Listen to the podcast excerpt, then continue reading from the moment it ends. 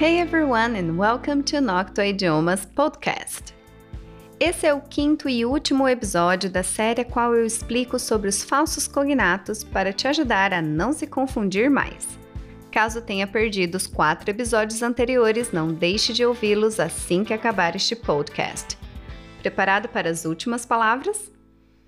A primeira é tax, que apesar de lembrar muito a palavra taxa ou táxi, não significa nenhuma nem outra, e sim imposto. Vamos conferir alguns exemplos para entender melhor esta palavra.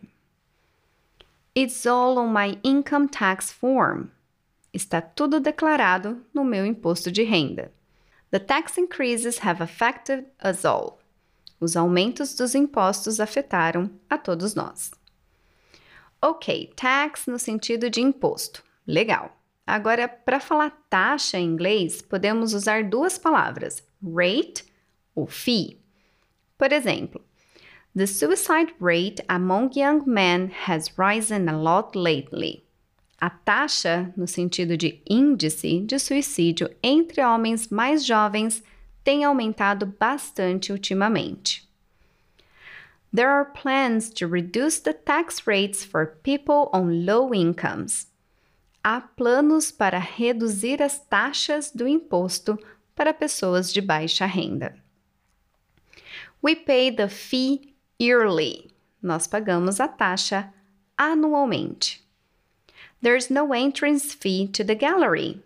Não tem taxa de entrada para a galeria. Ou seja, não precisa pagar para entrar na galeria. E para quem ficou curioso para saber como dizer táxi em inglês, é muito simples.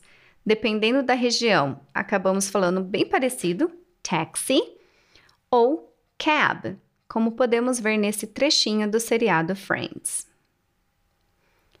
A próxima palavra é data, que apesar de ser idêntica à palavra da língua portuguesa, ela não significa data, e sim dados. Se eu falar we gotta check the data, eu não estou dizendo que precisamos conferir a data, mas sim que precisamos conferir os dados de alguma coisa. Agora, se eu quiser falar que precisamos conferir a data, então a palavra é date. D-A-T-E. Que a título de curiosidade também significa sair para o um encontro amoroso. Por exemplo, I have a date tonight. Eu tenho um encontro hoje à noite. Portanto, da próxima vez que ler ou ouvir a palavra data, não deixe seu cérebro te enganar, pegando o atalho do cognato. Lembre-se que, na verdade, estamos falando dos dados e não de um dia, mês ou data específica, ok? Bom, passando para a terceira palavra, o que acha que significa a palavra mayor? M-A-Y-O-R. Parece bastante com um comparativo maior em inglês, né? Afinal, é só a gente trocar o I por Y. Mas adivinha? Não tem nada a ver. Mais um falso cognato para nossa lista. Mayor significa prefeito em inglês. For example, we need a mayor who is brave enough to clean up this town seria algo como: precisamos de um prefeito que seja corajoso o suficiente para fazer uma limpa nesta cidade. E se eu quiser falar que algo ou alguém é maior, como eu poderia dizer?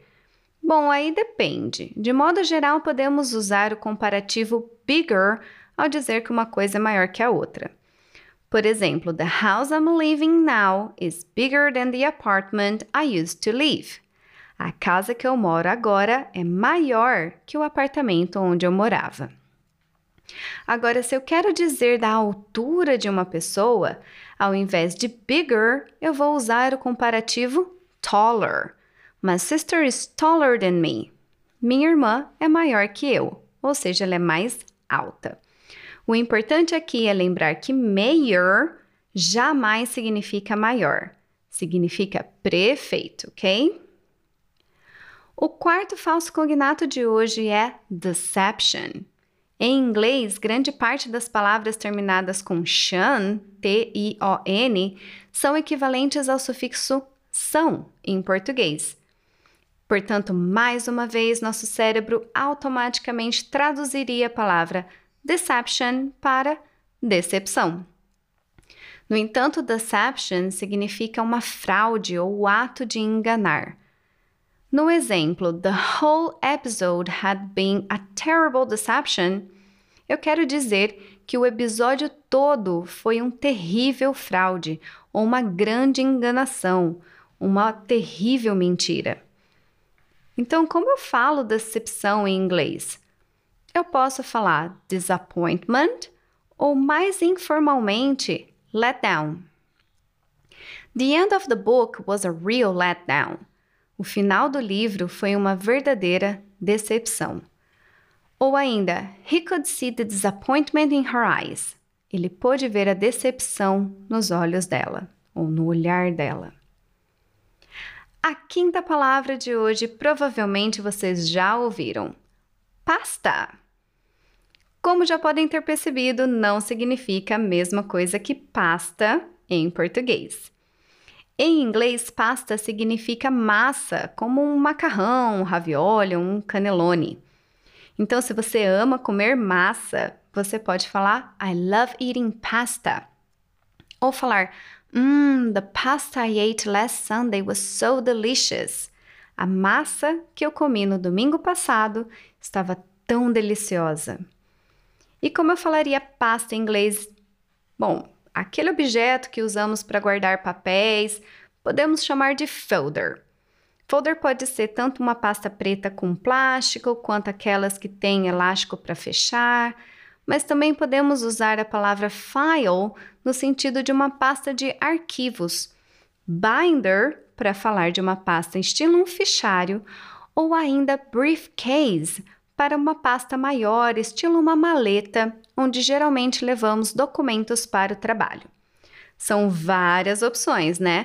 mas jamais use pasta em inglês, a não ser que você queira falar daquela massa gostosa que basicamente mistura ingredientes como farinha, água e ovos.